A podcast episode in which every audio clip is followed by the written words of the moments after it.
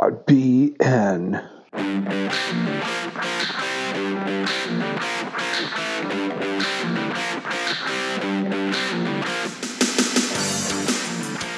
I guess we should figure out who's interviewing who first. Yeah, that's probably appropriate. I don't care. You can interview me first. Okay. All right. Here we go from the Play Normal Esports studio. This is Pod BN. I am Tyson. I'm Justin. And we're back again, just the two of us, to do something a little different. We spent the last time talking a lot about the background of the podcast itself. So we thought this time we could talk a little bit about ourselves for anyone who's interested in knowing more about us. Figure if we're going to ask all these people these questions, we should be willing to answer them ourselves. Yeah, I, I think, um, like Tyson said, hopefully you want to know more about us. If you don't know us already, you might learn something new. If you do know, know us, Do you want to do you want to ask questions first? Or yeah, let's me? get to know Tyson. Tyson, uh, where'd you? I, I think one of the most interesting things about you that I learned early on was where you grew up. Yep. Yeah, that's uh, that's always a story. I've I've learned uh, to limit the amount of beha- amount of information I give on that to determine if people are interested in it. Some people are very very interested and ask a bunch of follow up questions. Other people, it's just way outside of their realm of uh, of experience, and so I just kind of let it go. So yeah, my parents worked for the military. They were teachers. Uh, there's a whole school system called the Department of Defense School System, or DODS, and it exists. It's all the schools on military bases that are outside of America. And uh, these people go there for usually three year tours. At least it was three year tours when I was a kid. They might be different now. But they bring their kids with them. So the kids need a place to go to school. And they need teachers to teach those schools. And so that's what my parents did. My mom was an English teacher. She taught English as a second language. So, um, and my dad was a math teacher and math and science. Yeah. And so I was born in Bermuda. There Okay. used to be a naval base there. And uh, so my parents met in Florida and were dating there. And then my dad got an offer to go teach in England. And so um, my my mom quit her job and went and moved to England with him. And they got married over there. And then um, they were in this uh, area that's overcast 300 days out of the year. So then they decided they could deal with some more sun. So then they went to Bermuda and lived there for two years. I was born there, um, but it is a pretty small island. I highly recommend anybody go. I went there when I was in middle school. Okay. It's beautiful. Like they do so much environmental protection there. Like the water is so clear, you can just like walk out up to your knees and like put your goggles on and put your face in the water. You see all kinds of wildlife. Uh, the sand is pink because it's crushed up coral. It's not crushed up rocks. Yeah. And um, you can't rent a car there. You can only drive a car if you own property there.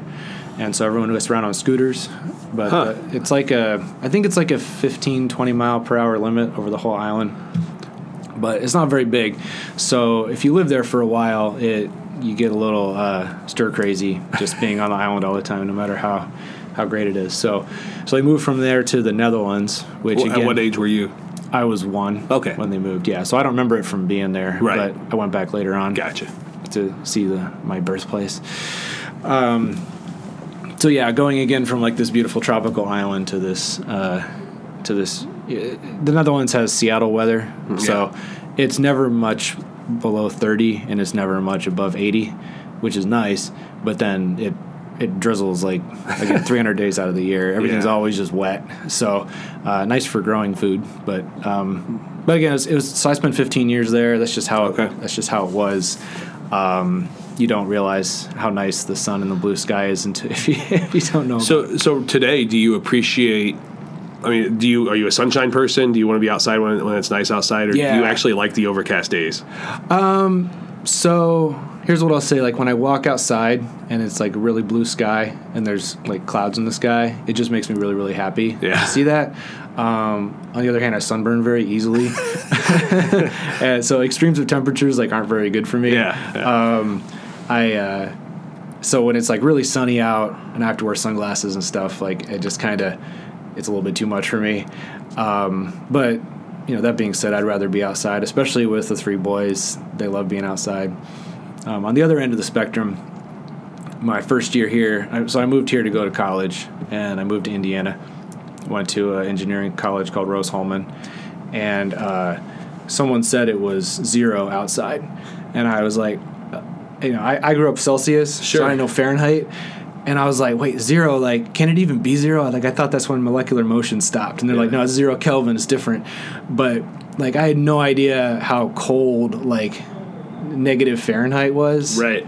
And I, like, I, I didn't realize, like, it was never cold enough growing up that you, you needed to wear a coat. Like, you probably should, but if you didn't, it was, it was okay.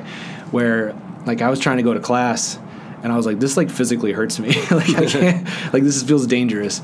So uh, learning what that like extreme cold felt like, and uh, also the the extreme heat of the states. That we'd come back to visit my extended family every other summer. Yeah.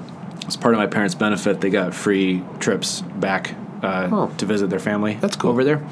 So it's a pretty good deal for a teacher to live in the Netherlands. Um, the main reason they moved there is because then you're connected to all of Europe. So my parents' big passion is traveling. They could travel all over the place.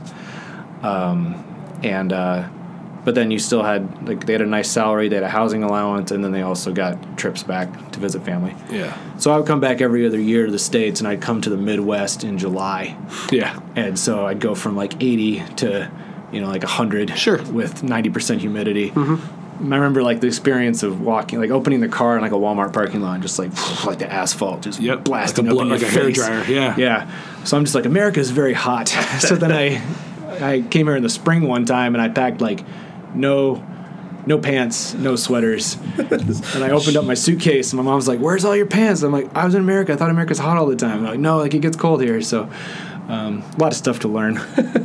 so yeah, then I went to moved to Belgium for two years. That's where I met my wife. We went to high school together, senior year, and then um, everybody just came to college in the states. Um, first, it's pretty hard to get into a European university. Most of them are uh, publicly funded, so they don't let a lot of uh, foreign students in it. Makes sense. A little, you can do it, but it's just a little tough, tougher than here. And then um, also just, I mean, I'm American. I have an American passport. That was always just the expectation is like when you're 18, you you, you either join the military or you go to college, and that's sort of what you did. All right. Um, so, yeah, then I came here and kind of dabbled around. I had a bunch of different majors in college. I thought I was going to teach, and then um, got at the end uh, learned about actuarial science. Started taking those tests, and then working at State Farm. So, uh, let me ask because this this has come up a couple conversations you and I have had is how your experience growing up in the Netherlands has impacted some of your views that we talk about on planning commission sometimes, and just in conversations about what we want you know Bloomington Normal to become in the Yeah. future. Uh, you you have a unique perspective coming from the Netherlands, so kind of talk about that connection a little bit. Yeah. So I struggle with how much of like these are things that I like from when I was a kid versus like this is what to fit for America. Right. I I annoyed a lot of people at first when I first came here with constantly comparing uh, America to Europe. Um, in particular, it's difficult when you're 18 and you've been able to drink legally, Yeah. and then you come here and you can't drink legally for three years, but everyone around you is like getting drunk in a dorm off a bad beer, and you're like, like yeah, I did this when I was like 15, and like pretty much all you want to do is just like drink large amount of alcohol and make you sick. Like I figured this out already that that's not a pleasant thing to do. Right. So you figured that out before you were you know Yeah, by seventeen. By, the time we're like 18, most of us are like, yeah, it sucks to drink to excess because it makes you sick. You should Right. not do that. And it also sucks to drink uh, nasty tasting alcohol. You should taste. You should drink good alcohol. Yeah. But then I'm in a position where I can't even, um, you know, buy it anymore. And that's such a big part of college life that I, uh, you know, it, that's an example of a time where just like talking about how much better Europe is with that, it doesn't make anybody like happy. It just makes them think you're a jerk. So I've learned to try to like keep that at bay. But um, I mean, the Netherlands is one of the most bike friendly countries in the world. And so um, I grew up in the country, so I wasn't I wasn't like in the city where there were bike paths and stuff. yeah. Um, but you know, I'm very familiar with what the downtown area that is pedestrian and bike friendly looks like, and that's one of the things that still, it's like this unquestioned assumption in America. I think that a downtown, at least in the Midwest, I, you know, I, I'm not sure about other parts of the country, but in the Midwest, it seems like you need to have a road running down the middle of your downtown. That that's necessary, and I just strongly question the value of that road that it is necessary. Like in front of your business, I don't see what the harm would be of not having cars be able to run down in front of there. Then your businesses can expand out into there with like seating or with advertisement or stuff like that. Um, The pedestrian mall is what you're talking about. yeah, about. pedestrian mall. Yeah, that's So is that more what you what what was in the Netherlands? Is yeah. this- That was Brunssum, which was the biggest town by where we were, and then in Belgium, um, Mons, where we would. Uh, that's where all the bars were. So there'd be like a big like center like courtyard type place. All the the um, places were around it. The businesses were around it, and everyone just kind of like sat out and enjoyed their time outside. yeah. Um, there's a word in German called Gemütlichkeit. It means like a feeling of togetherness and oneness in a community. And you, that's where always where I felt it like was, and it's still where I feel it now is whenever like normal closes down the street for the Sugar Creek Arts, Sugar Creek Arts Festival. Right. You've just got like a feeling of belonging in your community, of being like together with people doing the same thing. And when I think of community, that's what I think of is that is that feeling. And I it's difficult to achieve, I think, if you don't have a shared public space to be in. Yeah.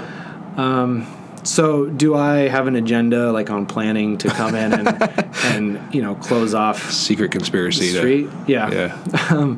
uh, like no, I, I don't want to push it because people have to be ready for it. But when I see the downtown plan having elements of that in it, like it doesn't have to be permanently closed off. But on first Fridays, can't you close off some of the routes so that I can enjoy it without worrying about my you know my kids straying and getting hit by a car? You know, Yeah. like it it seems like a part that could easily be tried out to see if it's popular or not. I think businesses would like it. I mean, don't you think that? I guess it's hard with the parking, right? So it's change. I mean, that's the biggest uh, thing I've heard from my time, not only just being downtown, but being on the downtown task force and those type of things. It's just, it's change that people are uncomfortable with. Um, and I mean, there's some. So uh, you and I will actually we disagree on, on that. I am I am not for pedestrian malls. Um, I am for shared spaces. Um, the most of the things that I've read um, show statistically in the United States because we are so car centric. Yeah. Um, that those pedestrian mall type situations hardly ever work out. People, cities have communities have done it, um, went all in on it, and then went backwards um, because it just doesn't work. So. And I'm, a, I'm, a, I'm, a, I'm one of those people. It's like, well, has anybody else tried this and failed? All right, well then, I don't want to. I don't want to do that either. Well, yeah, So- exactly. So, so, but but I am for shared spaces, uh, especially downtowns, of course. Um, and we, we talked about the task force report, so I don't want to go off on that and, uh, right now. But No, I think that's it. I mean, that's why I say I don't have an agenda for it, is because I have a a vision from my childhood of like what a nice space looks like. yeah, Um, but that nice that nice space is nice because of the people that are in it, and you need to uh, you can't just force the space on the people, right? Yeah, right. And so you have to understand like perceptions of parking. So this is one thing uh, I just read this morning uh, in a book that I'm reading about how, especially in Europe, um, and it's kind of catching on a couple places here in just very small pockets, but where every time there's a problem, um, city engineers want to add something. Right, so hey, this needs a, a yellow line down the center, or this needs a stop stoplight, or this needs, um, you know, whatever, whatever curbs. Um, where if we start thinking about what can we take away, it actually makes things safer. And I forgot the term they use, but it's it's kind of like um, the whole road width thing. Like when roads are wider, we have a perception of that we can go faster, so we go faster. Yeah. Um, same thing when we have a perception of safety, whether that's the lines on the road or the stop signs or the curbs, we feel safer and we actually drive more aggressively and dangerously. Where if there's these communities that don't have any lines on the road, um, they don't have any stop signs at four-way intersections. There's nothing, no c- traffic controlling devices, and stats have shown that the crashes have gone down um, just because people are driving more carefully. Um, so I'm not not advocating for that, but but but I think you have to take that knowledge and, and put that to use in the way you're working on the city plan eh, or this downtown plan Yeah. or whatever. Um, So I think to, to, to that idea, I think to that point, like an example of that would be, um, what street is it that runs in front of like Coffee Hound and you? that's Main. Main. Okay. So like on Main, if you had um, like uh, diagonal parking and just one lane there instead of two lanes with the current configuration. Right. So, so currently, just to paint the picture for Uh, Yeah. everybody, uh, the left side has diagonal pull-in parking. Uh, the right side you have parallel parking, and there's two lanes of one-way traffic. Mm-hmm. Yeah. both going the same way, both heading north. Yep. So, I mean, a step in that direction. Do you like closing that road has issues with people getting to the business, and maybe people with disabilities can't get there and things like that. But I mean, if you go to one lane, that kind of idea appeals to me. Again, I want to be evidence based. I want to see what the consequences are. But if you go to one lane, there's there's not as much of a perception that you can go as fast. You don't have people passing. It's easier for people to cross the road. It, you know, That was actually that was actually my suggestion uh, on task force uh, that I believe got in the plan um, was to change the side with parallel parking to diagonal parking. Honestly, I'm not a so he, here here's where like take what you can get comes into play. I would prefer parallel parking on both sides, Mm-hmm. um, and I would prefer making it a two way street again instead of just one way.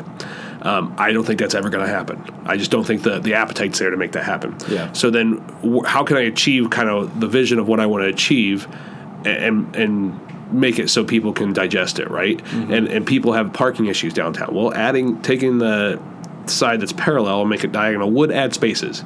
So there, now we're adding parking downtown. Um, the two lanes, changing that to one lane, I think would slow traffic. Um, people have concerns about deliveries. I think that I don't think that's true. I think that's just made up because uh, Uptown Normal, for example, has one lane of traffic and they have no problem getting the deliveries there because the lane is still wide enough to go around, which again slows traffic. If there's a semi unloading something, you're going to go slower as you go around that semi. Um, so I think I agree with you on that one. That, that was one of my suggestions on task force was to make that a one lane street and increase parking um, by making it diagonal on both sides then you can even even or you can have loading zones. You can have shorter parking limits within those spots. Like coffee hound is always such a busy place at certain times of day right? Mornings and uh, lunchtime that kind of thing. So several spots that are 10 minute parking there 15 minute parking there right in front like get two spots right in front of coffee hound that are 15 minute parking. That way people can easily jump in grab their coffee jump out. Um, a- and ideally all statistics i know people are going to hate me when i say this but all statistics show that you should be charging way more for on-street parking. Um, i don't think we're ready for that yet either but this is just kind of a step in there is to make it to make that people and it's actually positive for business because you have more turnover right? Yeah. people come in they park they run into your business then they buy something they get out and they go somewhere else and then someone else can park there and go in and buy something in your business. So it's i've seen where business owners are like well my customers need to park here. I want your customers to park here but i want you to have more customers that want to park here.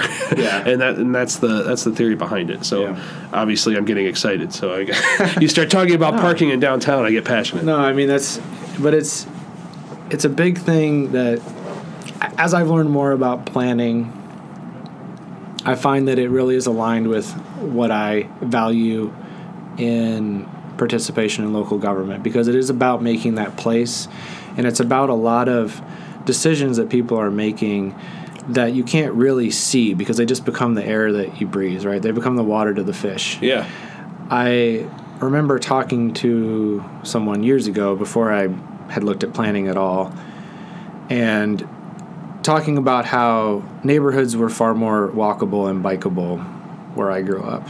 And it's something that I value in where I live. Like I I personally would not be willing to live uh, east of Veterans right because the possibility of biking um, maybe if I was over in one of the areas that like links to the Constitution Trail, Sure. I could be okay with that. Um, but largely, I want to be able to like have a school that my kids can walk to, uh, to bike to downtown, to do things of that nature. to feel connected yeah. it's important for me personally. You know, I, it's not a value judgment on others, but that's something where if I'm going to live somewhere, like it needs to be somewhere where I can get on my bike at my house and then bike to interesting places around. Um, I walk to work every day. That's something that I enjoy tremendously. I would like to continue to do that if I can, at least to be able to bike to work, right? Right. If I needed to. Um, so I, I was talking to my friend about that, and he was just like, "Well, I just really like having a car because it's much more convenient, it's faster to get places. Um, you know, biking is hard." And I'm like, "Well, the whole you, you live in um, he lives like out by the airport, uh, so it is hard and I'm like, yeah, it's hard because your whole Yeah. Area is not designed with that in mind. Like So- so- somebody made a plan and designed your whole subdivision, and biking wasn't a part of it, which is fine. It doesn't need to be. But that's why that could be why you think it's hard is because you live in a place where it is hard. and I think our, that's something our city has to consider. Is so truth. Truth is, I, I looked at taking the bus here today, um, and, and it was easy to get. I would have had about a, I think it was a nine minute walk according to Google to the bus stop that I would needed to get on. Um, you know, it was a short bus ride down here, but the bus, the closest stop that they'd have to drop me off on was, but behind the old Hardee's. So again, it's only about a ten minute walk from there to here, which that across Oakland. that's the part, right? And with no sidewalks. So, so I got to cross four lanes of uh, Oakland Avenue and then walk that 10 minutes with no sidewalks.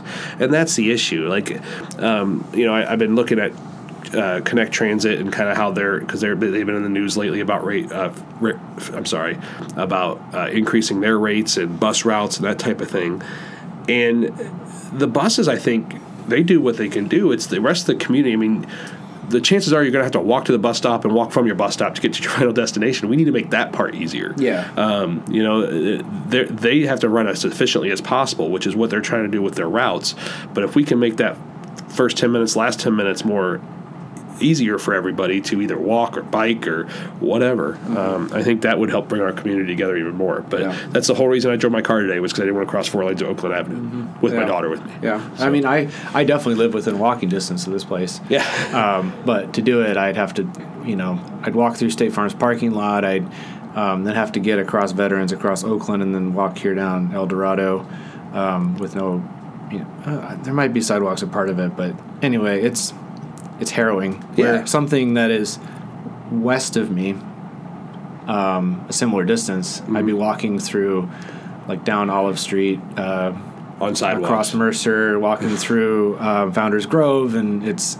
I mean, my my kid's school is probably closer. It's probably farther away than this, but I can walk from my house to Washington School very easily. Yeah. Um, And, I, yeah. and I'll even say I live on a busy street, um, but it's a busy street that's still feels much more safe to me than being over here where it's just so car centric with wide roads that cars regularly go over the speed limit. Um, where you have to worry about crosswalks uh, with the lights and all. You know, it just I don't know. Even a busy street in an older part of town seems much more pedestrian friendly than where we are on the east side here Yeah. today. So. So, so I'd say my, I mean, if I've got any kind of values I try to bring about in my political activity is, uh, if, I mean, if I had to bring it down to one, it's just like creating spaces that all people feel comfortable in and they interact in. So I look at like places where different generations can interact. Are there places where my kids can come into contact with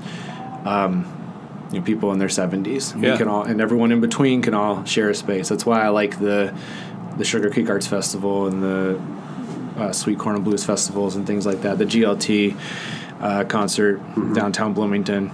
Um, so yeah, that's that's a big value of mine. Um, trying to figure out where you can create those spaces where people will come and have that experience, right? Right. And uh, I'd say part of that too is a big value of mine, not having grown up here, is um, you know I I myself was not an immigrant, but I can relate very strongly to people coming and not knowing, not understanding like where their place is Right. in the community, and trying to um, support things that help people feel more included. So I was following the welcoming ordinance conversation Oh, very yeah, yeah. closely in that regard, and um, you know the what we talked about with Karen Schmidt with uh, welcoming Dayton about how you know try to have a, a bigger um, try to have a broader sense of what that means to welcoming people into your community. Um, that's something that's very important to me. That's something where I haven't taken any you know direct action or involvement in it. I'm still trying to figure out how to balance that with all the rest of my things that I'm doing. Yeah. So yeah, I but it's something that is very close to my heart. Um, and I'd say the last thing is just education and empowerment. That's something that I've loved the last couple of years when I've been learning a lot about local politics is how when someone has an issue, then can I do I have the knowledge to be able to put them in a position to be able to solve that issue effectively? Like my friend was thinking about starting a business. he wasn't sure about zoning issues. So I was able to point him and walk through him something with the zoning ordinance. I knew that the revisions were coming in place, so we can compare the new and the old one, and then I could tell him the staff people to talk to if he had further questions about it, and uh, you know things like that are extremely motivating to me, where I can like it goes from just like general wondering and complaining to being like yes i know that there's a way to solve this problem Yeah, it's action oriented. Yeah. yeah, yeah. Or even like, you know, someone complains about the quality of the roads, right? They're like, you know, the city needs to fix, um, you know, the Veterans Parkway is horrible. The city needs to fix that. Well, it's not a city road, you know. Clinton Avenue, um, you know, that's that's an issue. It's also not a city road. Uh, you got to talk to your state about that. But uh, then on the other hand, if they're like, hey, the you know my my road in front of my house is really horrible well then get the my bloomington app out take a picture of it it'll get on their to-do list and they'll come and try to patch it for you the best they can you know that that kind of thing is uh, I actually drove by. Uh, just speaking of the My Bloomington app, which if people don't, don't know about it, download it. Um, you can actually, it's less than 30 seconds, report a pothole, and they are so quick at getting it done. So I was at the corner of, um, I was heading north on Towanda Avenue at Towanda and Empire. Um, and I hit a big pothole. Like it was, it swallowed my tire. It hurt, and, I, and I and I drove down the road, and I'm like, you know what? So I pulled into the Towanda Plaza, and I reported. it. And I couldn't use I couldn't use the GPS because I couldn't obviously stop in the middle of the intersection. So I had to actually type it in. Otherwise, it would have been quicker. But I, I'm like that. It really could have done damage to my car. That's how big it was. And then I drove by. It was probably two or three days later. I drove by and they had patched it. Now it's not. It's of course still cold in winter. It's not a permanent solution that they patched it with, but at least they Yeah. solved it from someone else from swallowing someone else's car. So Yeah. my Bloomington app, download that for potholes because if you if they know about it, they'll get it fixed uh, at least patched pretty quickly. yeah so i mean it still seems weird to me that i'm living in central illinois uh, you know i've been to like 40 different countries i've been to Especially when some you- states When you were born in paradise, I know. it does seem weird, um, but man, I just tell everyone like, when I meet people from high school or from college or something, and they're like, "Where are you living? Is that near Chicago?" Like, no, it's not. Um, it is just a nice place to live. It's a nice place to settle down and raise a family. I've got a good job that pays me well, gives me good benefits, um, pays me well enough that my wife can stay home with the kids since that's the choice we made for our family. Um, there's no traffic. I could never live anywhere with a lot of traffic. I just cannot. I can't take uh, commuting long distances in the car, right? and it's. Um, I mean, I feel I still consider it a safe community, which is weird because I just got robbed recently. But you know, or is that robbed? Is it, is it robbed if someone takes something or whatever? theft, yeah. I got something important stolen from me recently, um, but still, I mean, on the whole, my kids can play outside, good schools, uh, and it's big enough where we have a lot of really interesting things going on, but small enough that you can really have a impact and get involved in those things I agree with that. great sweet spot there and uh, and I just I want to be involved because I want to make sure that those things that I like continue to be present. Very cool. Yeah. Well, let's go ahead and uh, we'll switch take it a- around now? Well, let, let's hear from our sponsor real quick, and then uh, we'll be back in just a few seconds. Okay.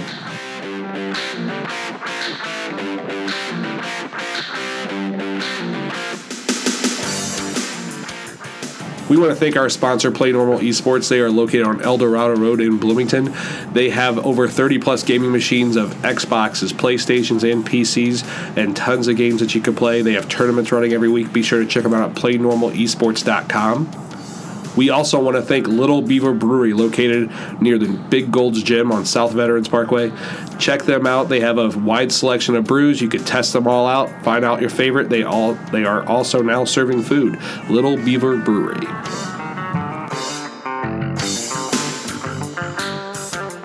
So my wife often accuses me of uh, going on about my favorite topic, which is myself. So let's switch it up a little bit, Justin. That's probably more than anybody ever wanted to know about me.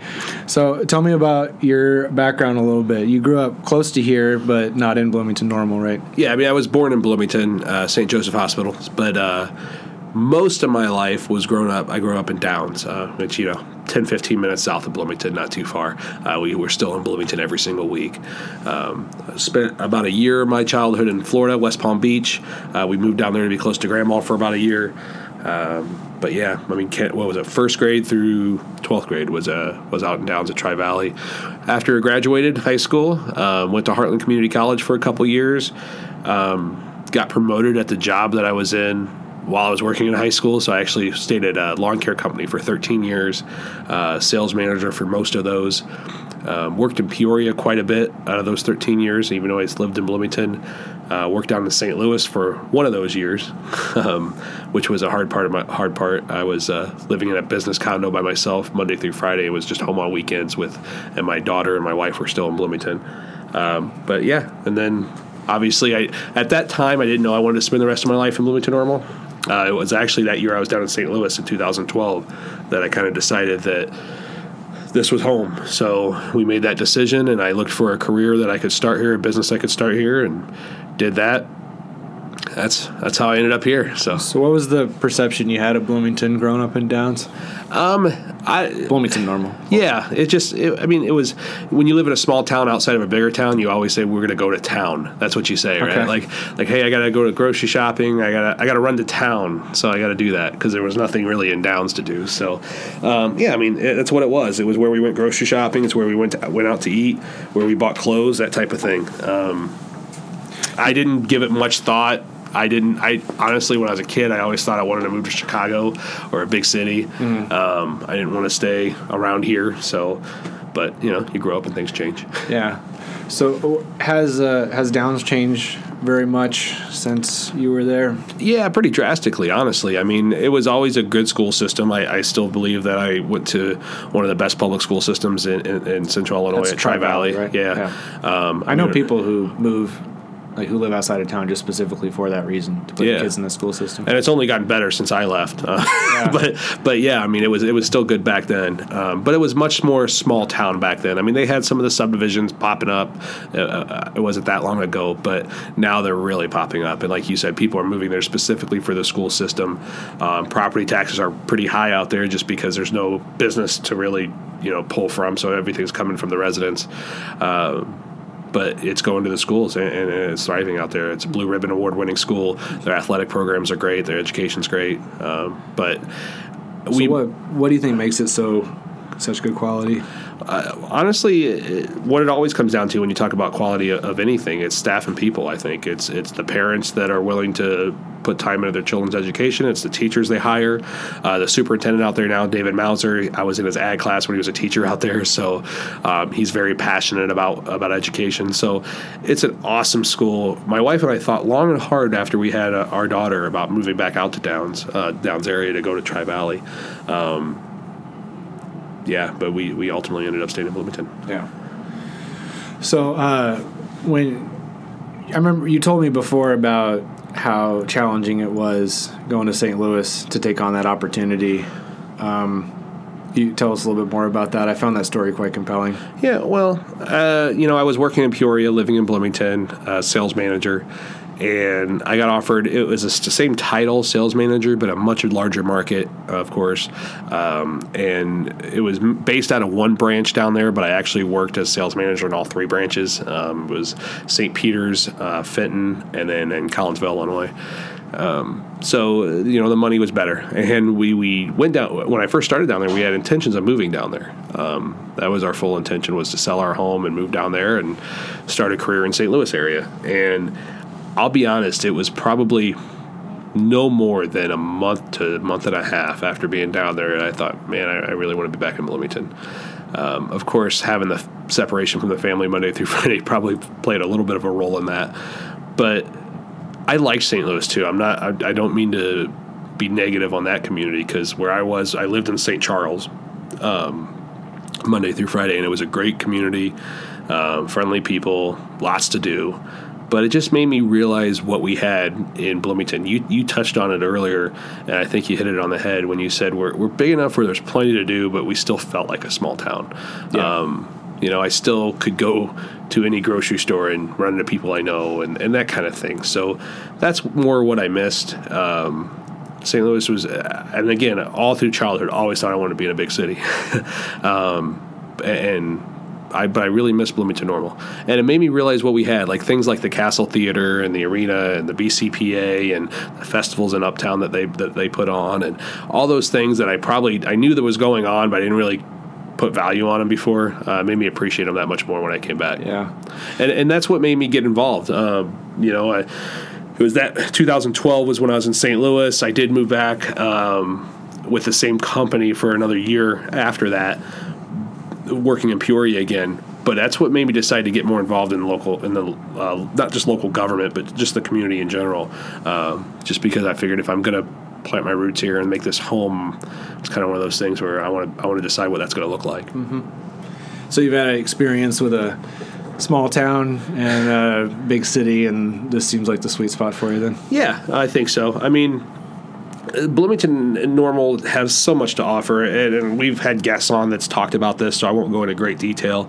Um, but it's just there, there's stuff to do. I mean, there's if you say there's nothing to do in Bloomington Normal, you're not trying too hard because Yeah. there is. There's there's all kinds of stuff to do. There's all kinds of stuff for kids to do.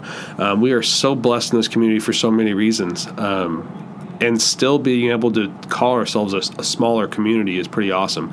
Crossroads of Illinois. I mean, we got all the interstates coming through here, so it's so easy to get away if you want to to go to St. Louis or Indianapolis or Chicago or um, Ohio or whatever. I mean, it's so easy to go places. We got our Central Illinois Regional Airport here. Yeah.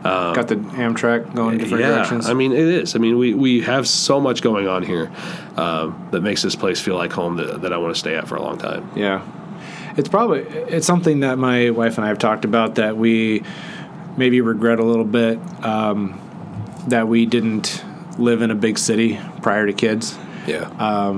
Whenever we've taken our children up to Chicago, it it's very difficult to do that. I think you get used to it, but it's just very. I so I'd say it's very different, and that difference makes it difficult, right? So, so I I love still love visiting big cities, um, and like you know, di- a different path in life might have led me there. Um, but I love going to Chicago. I love, but what I love about it is some of the things I want to bring to Bloomington um, specifically. You know, I love how you can be in a four to five block radius and have everything you need to live.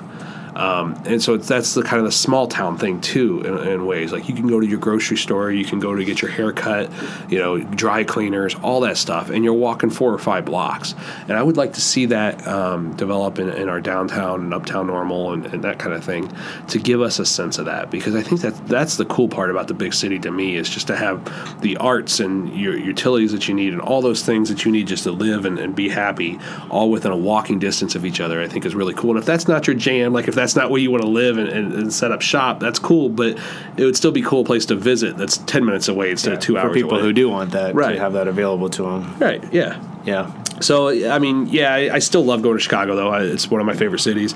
St. Louis, I still like um, a little bit lesser than Chicago. Chicago's always been my favorite, but um, yeah, just to be able to take the train up there or park, uh, go up there and park for a weekend and just walk, I think it's cool. Yeah, cool. So, um, so now then you started uh, your current job as a country agent. Yeah. What are what attracted you to that? What are some of the things that you like about it? You know, it, it having a small business is not something you just do on the side, right? It becomes your your lifestyle. I, I always say I, I, I decided to own my own business or, or you know start an agency or whatever because I, I'm kind of a terrible employee. um, and I mean I'm a hard worker. I've always had a really good work ethic, um, but I always just kind of think a little differently and think.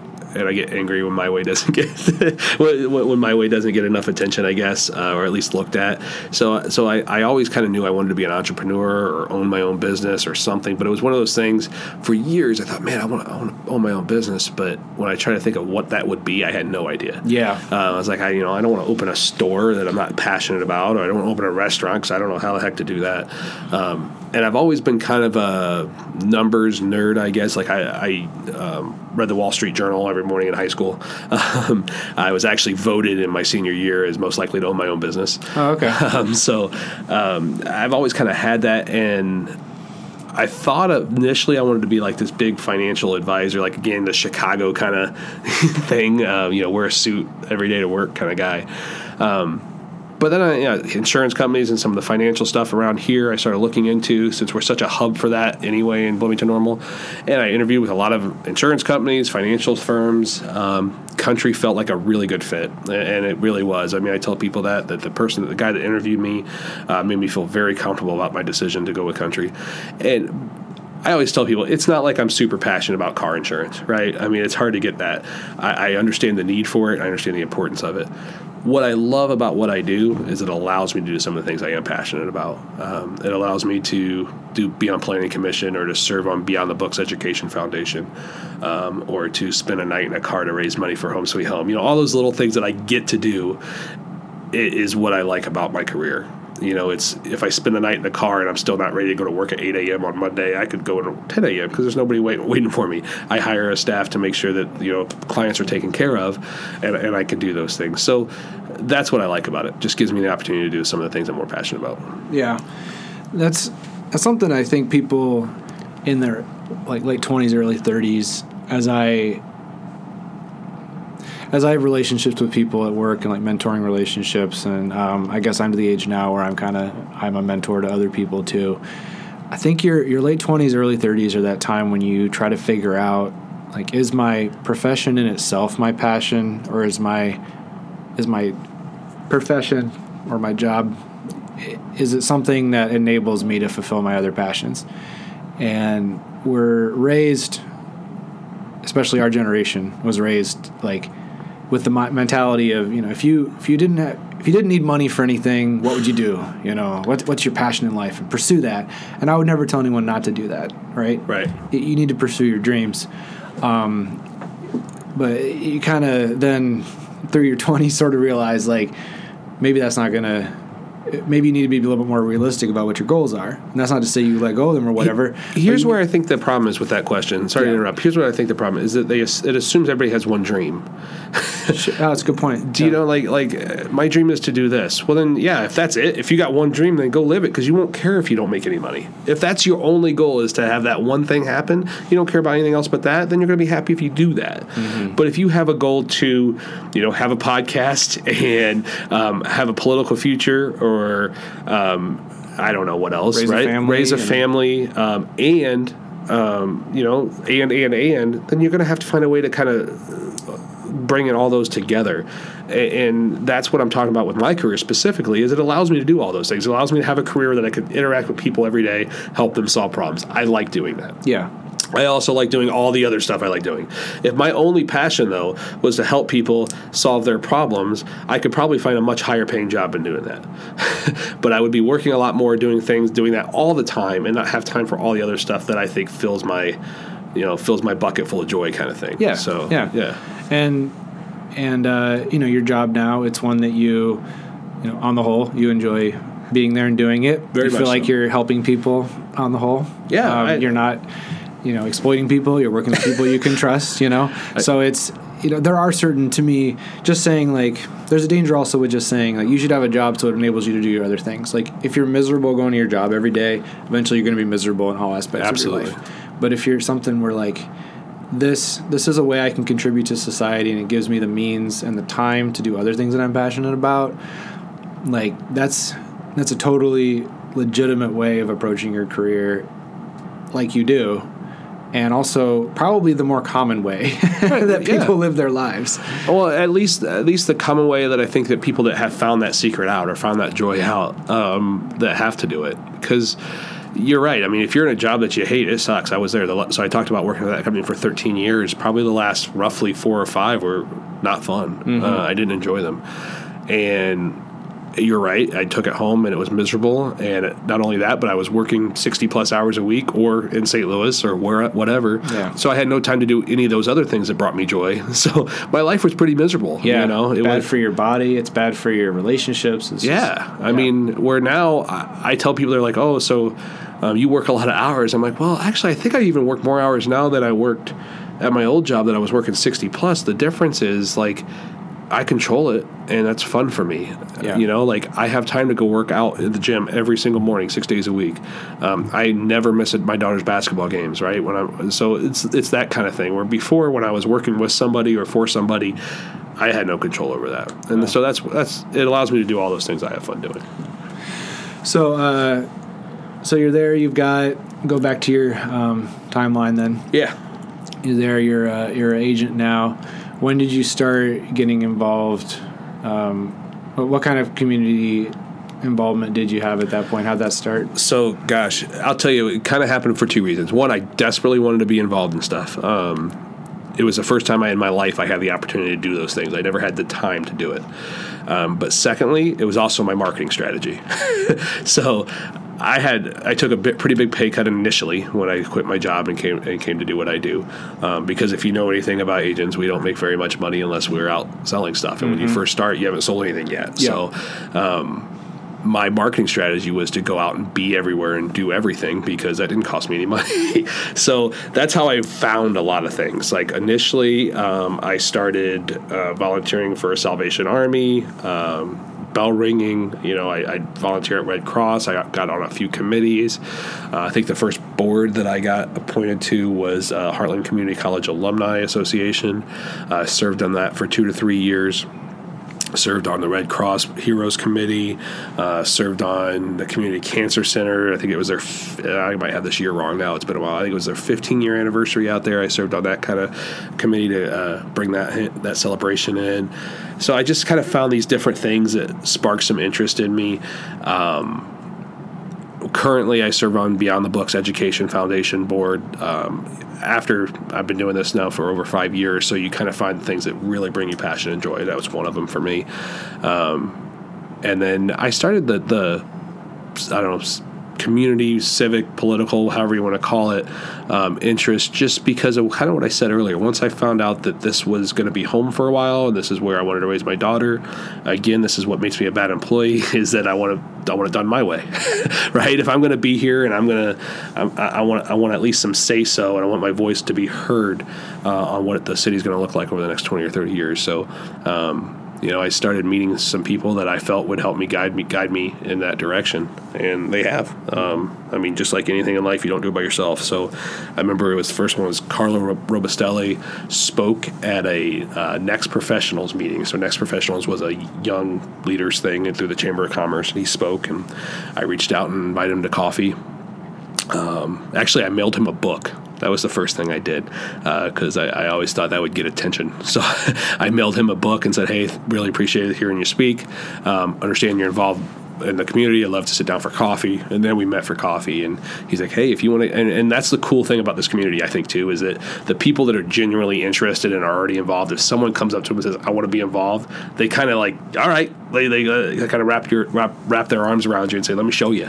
Um, so uh, the more the merrier type thing and he helped kind of get me started there um, and then i just kind of followed my passions again and it led me to planning commission so Yeah, and you've run some political campaigns too. Yeah. right? And got Um, involved in the campaign side of things. i was i was so i was chair of uh, mayor tari renner's reelection campaign so his last run um, that was more than I thought it'd be, um, but but I did that, um, and I volunteered on several other campaigns. Been a treasurer for a few campaigns. Um, yeah, it just you know again, it's finding the right people for the right positions is what I always say I like to do. It doesn't matter about you know if they're Republican, Democrat, or anywhere in between. If I think they're right locally for what this, if they share vision with me, then I want to see them get elected. Yeah. So that's kind of what I do. Um, but yeah, that was the first. The first big one was definitely Tari's uh, campaign chair. And I remember when he asked me, I really thought he he invited me to lunch, um, and I'd only met him. I mean, I've I've met him several times, but I've only like actually spoken to him maybe three times before that. And he invited me to lunch, and he's like, I totally expected him to ask me, uh, to ask me to be his treasurer because that's all I'd ever done. um, and when he asked me to chair his campaign, I think I just kind of got an ego trip. I'm like, yes. I didn't, re- I didn't really think much about it. I'm like, yeah, of course I will. And then I had no idea what that was going to encompass, and that was like taking on another 50 hour a week job for Yeah. a year. So that was kind of kind of difficult, but we made it. Cool. I, I think what you mentioned about thinking about what your brand is going to be and your marketing strategy with your agency is is an interesting example of something I've been thinking about of something relevant to this podcast too is you, you got to think about like what are you bringing to bear that other people aren't doing already. Um, you know, what is going to be my thing that means that people should pay attention to me or give me money and not other people.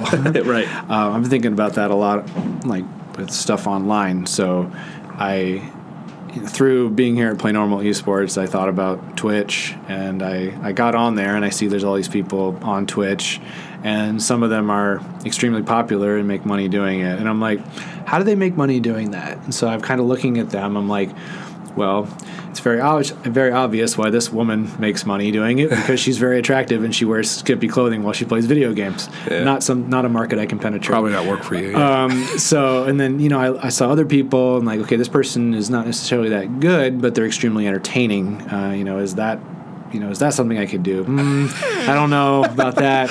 You know, uh, this person does like, you know, in instructional videos and they're very good at describing what they do and teaching people. Like, mm, like maybe that's something I could do. I don't know, but you you have to kind of look at like the field of what's the competition out there, and not get like egocentric to just be like, well, if I just videotape myself playing uh, faster than light, then of course people are going to want to watch me because I'm so great at it. You know, Right. same with same with you. So like that's a long way to bring it back to you.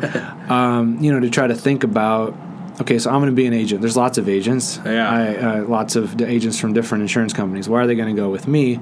Well, I already have this passion for being involved, and this way I can, you know, use it to build my brand as someone who's involved in the community and invested. Um, and that kind of sets you apart, you know. I like to think it took me it took me probably a year and a half to realize this after I started uh, doing my current career is that and this sound this is going to sound cliche. I don't think there's any way I can avoid that, but it's just being myself has helped so much. Um, I, I didn't go out there and pretend like I was an insurance agent. I was an insurance agent, and then I just I didn't go out there pretending like or, or acting like what I thought an insurance agent should act like. Um, you know, I I didn't change that much, and I think that I, I saw that pay off uh, a lot after I made that realization. Um, you know, I wasn't worried about sharing my past experiences. There's a lot of things in my life that has led me to where I am today, um, and I think people value that I'm, a, I'm an open book um, when it comes to those things, and that I if I disagree with you, like you know, uh, very controversial that I you know whatever or, or however you want to say it when i became tari renner's campaign manager right? Like it gave everybody if you want to talk about being divisive talk politics right? And here i am trying to start a business. I was a couple years into my business and i'm like "Ah, i'm going to pick a side. Um, but you know i i always i feel like i did it respectfully um, when i'd run into people that said you know i'm voting for kevin lauer who was running against tari i'd be like well why and i would i wouldn't like look at them and be like you're wrong you know uh, you treat people with respect we talk about that at other podcasts and um, I, I I feel like I can disagree with you on a number of things, and we can still be friends. Yeah. And and you know, there's probably a few things out there that if you told me that you believed and I and I thought differently on, that maybe we couldn't get behind. but but overall, I think we can disagree on so many things and still find common ground enough to be friends. And that's what I think genuinely is in people's hearts too. And that's what I i- if I was Tari Renner's campaign manager and you supported Kevin Lauer, I think I could still earn your trust in other ways that you would trust me to be your insurance guy. Yeah. you know. I heard someone describe it recently as sincerity. Yeah. Um, I listened to, I think it was Sam Harris, who's a national figure. He's got a podcast called the Making Sense Podcast. It used to be called Waking Up. But he talked about why he wouldn't have Milo Yiannopoulos on. Yeah. And he's like, I'm fine talking to people of his political persuasion. Right. I'll talk to anybody. Um, his behavior does not indicate to me that he's sincere. Yeah. I think he's playing games and trying to trap people in order to get media attention. He can do that if he wishes, but I don't have an interest in talking to him. I think it's a that. great way to put it. And uh, most people I have met who have strong political beliefs are sincere in those beliefs. There are people who are trying to manipulate or undermine or attack, or, um, you know, they're just, unfortunately, there's a small subset of the population who are, are insincere or nasty or, you know, Yeah. sociopathic or whatever. And you got to steer clear of those people. Um, you don't want to be sucked into a game, it's not going to benefit you Right. but um, you know, making the jump that anyone who has a disagreement with you or is supporting a different candidate from you is is insincere or not worth talking to. I think it's a big mistake. Yeah, and I mean, I, I agree. I just, and, and I like I like uh, I think sincerity is a good word. I mean, I I like wearing you know jeans and a t-shirt on the weekends. I don't want to when I go grocery shopping. You might find me in my sweatpants sometimes, you know. And and I think the perception of an insurance agent or a financial person or whoever um, is that we got to be, you know, if not in a suit and a tie, at least khakis and a polo all the time. Mm-hmm. um, and here's the thing: people say, "Oh, you guys golf all the time." I hate golf. so so I mean, I've gone golfing probably six times in my five years as an agent. I promise every one of them was because of a charity. So yeah. it's uh, I just yeah, I, I try to be myself and and uh, hopefully, and what that does for me too, it's it's selfish in this way. It gives me clients that I like and I can have conversations with. Right, like if I have to build my own business, I'd much rather build a business where I have the clients that I can be myself around and I can have good conversations with, um, rather than rather than you know the ones that I have to pretend to be someone I'm not around and, put on this show around, and that's just not who I am. So um, yeah, I found it took me a while. It took me a year and a half into doing it roughly to figure that out, but it's worked out so far. Well, I think that's the niche we're trying to fill with this podcast too. Is like you and I both have a passion for civil dialogue, for talking to people, for uh, just being interested in people who are spending their time trying to build something up, right? Yeah. And uh, and that's I asked my question. The question I talked about earlier. I asked that when we started this thing up was, uh, is there any point to this? Like, is there? is it just that Justin and I think we're we're interesting people, so we should record ourselves talking? It's like, no, I do think that there is something we can bring to bear uh, and demonstrating that respect, spotlighting people who are doing great things, and just talk to them about what their thoughts and experiences are to try to inspire other people. That's it. And I think like both of us are very open to having people that we disagree with on the podcast and having good conversation with them. Yeah. Um, and even, I mean, we're going to get 13 of 13 political candidates on here in Bloomington Normal, and I, and I don't agree with all of them. Mm-hmm. Um, but to give them a platform to try to explain what they believe and why they believe what, what it is, I think it's important. I think it's important to let people hear those different views and come to their own conclusion. Um, whether it's choosing a candidate to vote for or an insurance agent to have their business or a podcast to listen to, um, I think that's important to be able to have that variety and decide for yourself on a level that's not, or how about this, on a level that's sincere, to go back to that word. Yeah. So, as far as personally, like, if you think about like what are your goals with your involvement in the community. You kind of touched on that earlier, but like what what the word community is important to me. Okay, it really is. I mean, like uh, on all aspects. When I talk about my career, I want to be involved in the community. The things I tie myself to, I want to be um, meaningful. Um, you know, yes, I have a wrapped car with my face on it. It's because I'm a marketing person, but I use that car to sleep in overnight for Home Sweet Home Mission. Or, you know, I might put my logo on um, something to advertise, but that something I'm advertising is probably something that's going to benefit St. Jude on the radiothon. Or, you know what I mean? I try to tie it to those type of things that I already care about. Um, and so whether it's my business or the things I get involved in, um, with planning commission. It's building a community. It's getting more people. One of the biggest things I hope when my time on planning commission is done eh, that I can say is that I've made people more aware of what the work is that planning commission does. Um, that was been my goal since I got on. Um, even before I was chair, that was my goal. Um, actually, one of my favorite things I, have gotten quoted a few times in different media outlets, but one of my favorite things was on WGLT when they said uh, they quoted me as saying it would be wise for the public to make sure their voices are heard, and I feel like that's that's what my goal has been because I think when more people speak up in a respectful way, they can get the community that they want instead of just blasting each other on Facebook. And and that makes your job as chair harder, right? Yeah. It would probably be easier if you just tried to get changes in under the radar without having a bunch of people be aware, right? Absolutely, yeah. I mean, so going back to the bees and chickens, right? I mean, thank gosh we passed this, so I feel okay talking about it and bringing it up again. But um, yeah, I mean, it would have been easy if we, you know, no one ever leaked that we were going to put bees or chickens in the zoning thing. Um, but once that got out, and I saw that there was some interest in that. I wanted to hear. Like I, I took time out of my day. It was like a Wednesday in the middle of the week, and I went and met at the University of Illinois Ag Extension office with beekeepers um, on my own time and, contrary to what people thought at Planning Commission a couple weeks ago, we don't get paid for this.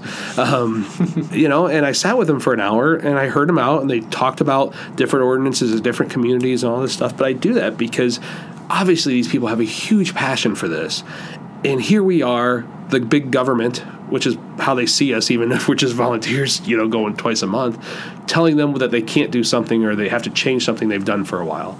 And that's a legitimate concern. And I think they deserve to be held, uh, heard out. And I think, I hope they see us doing a good job of coming to some sort of compromise with them. Same with uh, we had that business owner uh, worried about uh, foreign based goat on Main Street. I mean, I know uh, he came up to me. I think he came up to you after a meeting and said, "Hey, really appreciate you you hearing us out. Um, you guys asked questions that got me some answers. You know, it's just that's what it is. It's, it's come to me with res- a respectful thing. I want to get your questions answered. I want more people to be involved in the process. I want because I think that's how you get rid of some of that cancerous garbage that you read online or on social media or wherever. Is just by making people more informed and, and aware of how they can actually affect change and do it through action instead of just being nasty to each other. Yeah. When you think about how like let's say there's no city right? And then some people start living in a place and then they form a government right? Yeah. the, everyone who does that at the time is probably going to be very intimately aware with how that's being structured how it's being set up what will what duties will that government absorb what will it leave to private people.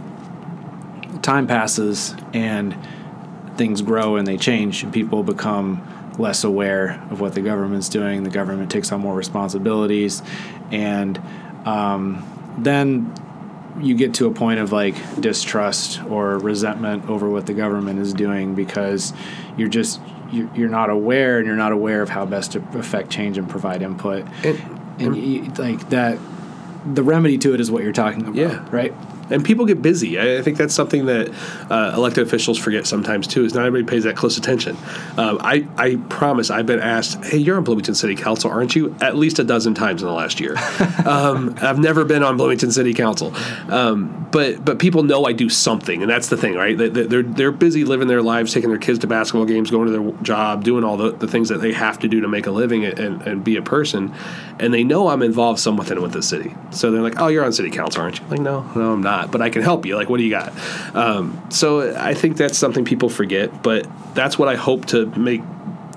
Just the process. I want to show people the process that I five years ago I was not involved in anything in Bloomington Normal, and now people think I'm involved in everything. And so, if you just put a little bit of effort and time into it, you can get involved in a little bit, and that little bit's going to mean mean a lot uh, down the road to either you or, or and it probably will affect a lot more people too. And you take inventory of what your strengths and your passions are, right? If Yeah.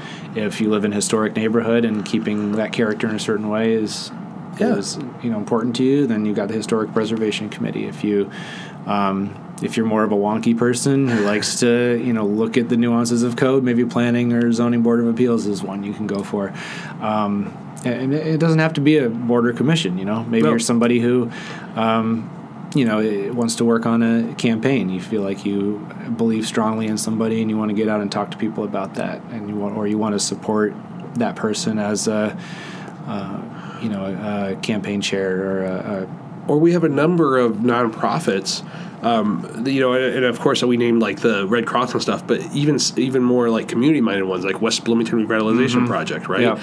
Like that, I love that nonprofit, and I'm going to give them a plug um, just because of how much I love them. This is an organization that kind of, and we, this is an overused term, but truly gives people a, a you know a hand up, right, instead of a handout. It's like, hey, we have this historic older area town we can't physically go out and fix up all these people's houses, but we believe in our hearts that they want to live in a nice place and, and to have something nice. So they have this tool library where people can just come grab a tool for free to help them fix up their house, which makes the entire community better, right? Yeah. We believe these people want to eat healthier. They just they're it's a grocery desert, right, or a food desert where they can't go get fresh produce. Let's bring fresh produce to them once a week and let them just get it for free uh, outside of the like. That's the type of community stuff that I think is so cool that they're doing. the bike co-op too the bike co-op yeah you know and, and yeah that's how they rate that's how they get money to fund some of their stuff but it also provides transportation for people to get get to and from work or to and from the bus stop yep um, and so- training for them too i mean people can volunteer and learn how to work on bikes so they can you know teach Yeah. how to fish type thing so Uh, You're exactly right. So I mean, it, that's a, such a cool organization, and there are others like it. That it doesn't have to be anything political or anything involved in the city or anything like that, but you could still get very involved in your community by doing things like that. And I also think just help a neighbor. like I, I that I think that gets lost a lot. Um, in our busy lives now, right? Where like if you see a neighbor that you know is now in a wheelchair and needs a ramp built outside their house, stop looking for a charity to do it and start calling some friends to help you. I, th- I, think that's lost um, that we can bring back, and I think this is the size community and the type of community that can really do that. Because um, if there's one thing that continuously surprises me, it's the generosity of the people in this community. Um, I have, and I, I so I, I raise money for my you know the whole birthday Facebook thing that you can do now. I did that, I think I did that for. Um, did it for WBRP last year. I think I did it for the uh, Beyond the Books Education Foundation for my birthday in September. So I raised uh, roughly a thousand dollars. Then like a couple weeks later, I raised over two thousand with my wife for the Home Sweet Home mission. So like I've I, I went to the same pool. It's my friends, right? Friends and, and acquaintances and stuff. And I said, hey, I raised but so I've, I raised like three thousand dollars for these nonprofits over a span of like a month, and it's just from people. It's like yeah, that's a good cause too. And so it just honestly surprises me every time I try to raise money for something. I'm like, wow, I got another check. Well, that's that's another sweet zone that we're in with Bloomington Normal is we are big enough to have real problems. Like yes. we have problems of poverty and homelessness and yeah. children not having enough food to eat. Uh, but we are also we are also big enough to have the means to you know bring money in people and to solve those problems. And we can affect change. and, and I sat down with my wife after the home sweet home thing, and uh, I was told that we we didn't raise the most money um, out of all the teams, but we had the most donors. So we had the most individual contribution of it, contributions of any team, and we started looking at the diversity of the people that donated, and I started looking at the political views of people donated. Right, I'm like, oh yeah, I know these people all that like think like me, and I hey, I know these people don't think anything like me, but they still saw home sweet home mission. They respected that I was trying to what I was trying to do and raise money for them, and they wrote a check or, or, or made a donation and I think uh, going back to what you and I have said a number of times uh, while talking to candidates, it just means so little when we talk about community, and that's why that again I bring up the word community. That's what that's what I'm more about than anything else is just developing a community that my nine year old daughter wants to stay in after she graduates college. Yeah. Um, if she doesn't, that's fine. She can do whatever she wants, but I want to at least make it where she feels like this is a home and I think building that community can do that. Yeah, cool. Well, thanks for uh, you know continuing to be so open and tell people about your background and your views. Um, you know, you and I talked about doing this as our first episode, and I, I think we were wise not to do that yeah. uh, to kind of get a listener base. Um, and most people who listen probably know either you or me. Most people probably don't know both of us. Probably right. So, um, you know, a chance to get to know us a little better and see where we're coming from and why we're doing this. Uh, you know, I thought I think it's a good time to throw that out there into the world and see what happens. Yeah, and, and, and just to make rest, make everybody rest uh, easy that we won't do this all the time. um, we're going to get some more. We, we have a few more political candidates to get on, then we'll be done with that, and then we're going to start going back to our. Uh, every other week type thing, getting some interesting people in Bloomington Normal, some business owners. I've gotten messages that I probably haven't even responded to, so I apologize, of suggestions for guests. And we got a list going, and we'll get some really good people on here over the next year or so. So, so keep listening. So we want to, before we close, continue to thank uh, Play Normal Esports and Normal Gadgets for letting us use this space. Please yep. support them because they support us. I'll say this about Little Beaver before we go. I went in there for a happy hour um, last week. I want to say it was Thursday. Could be wrong on that day. I got the happy my happy hour was supposed to start at five. It was a group that I'm involved in. I got there a little before five. It was probably like 440, 445, and the place was pretty darn busy. I mean, not busy enough where like you're standing around can't find a table, but busy where you feel like this is going to be a cool environment to hang out in. If you're ever in local bars too, like 8 Bit or Flingers, Night Shop. Night Shop. Uh, yep, Night Shop has yep. them. Yep. Just uh, scan down and see what they have, and I, I think if you pick the little beaver one, you probably will not be disappointed. Yep, I haven't been yet. All right, are we done here? Let's be done.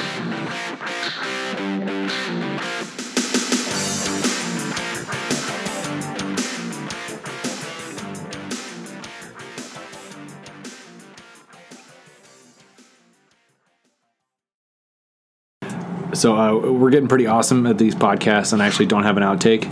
So I thought instead I could uh, ask you for your favorite dad joke. What do you got? Wait on me. Uh, a ham sandwich walks into a bar, orders a beer. Bartender says, "Sorry, we don't serve food." Ah, it's a classic. Yeah, it's a good one. I like it. Yeah. I have another joke too. Can I tell another one? Yeah, go for it. I have a friend from North Korea, North Korea, that I asked how it was going. He said he couldn't complain. I dig it. Yeah. Well, I, I cycle through what my favorite one is. My, you, want, you want one I got right now? Sure. Okay. Why don't kleptomaniacs have very good senses of humor? Why? They take everything literally. Nice. All right.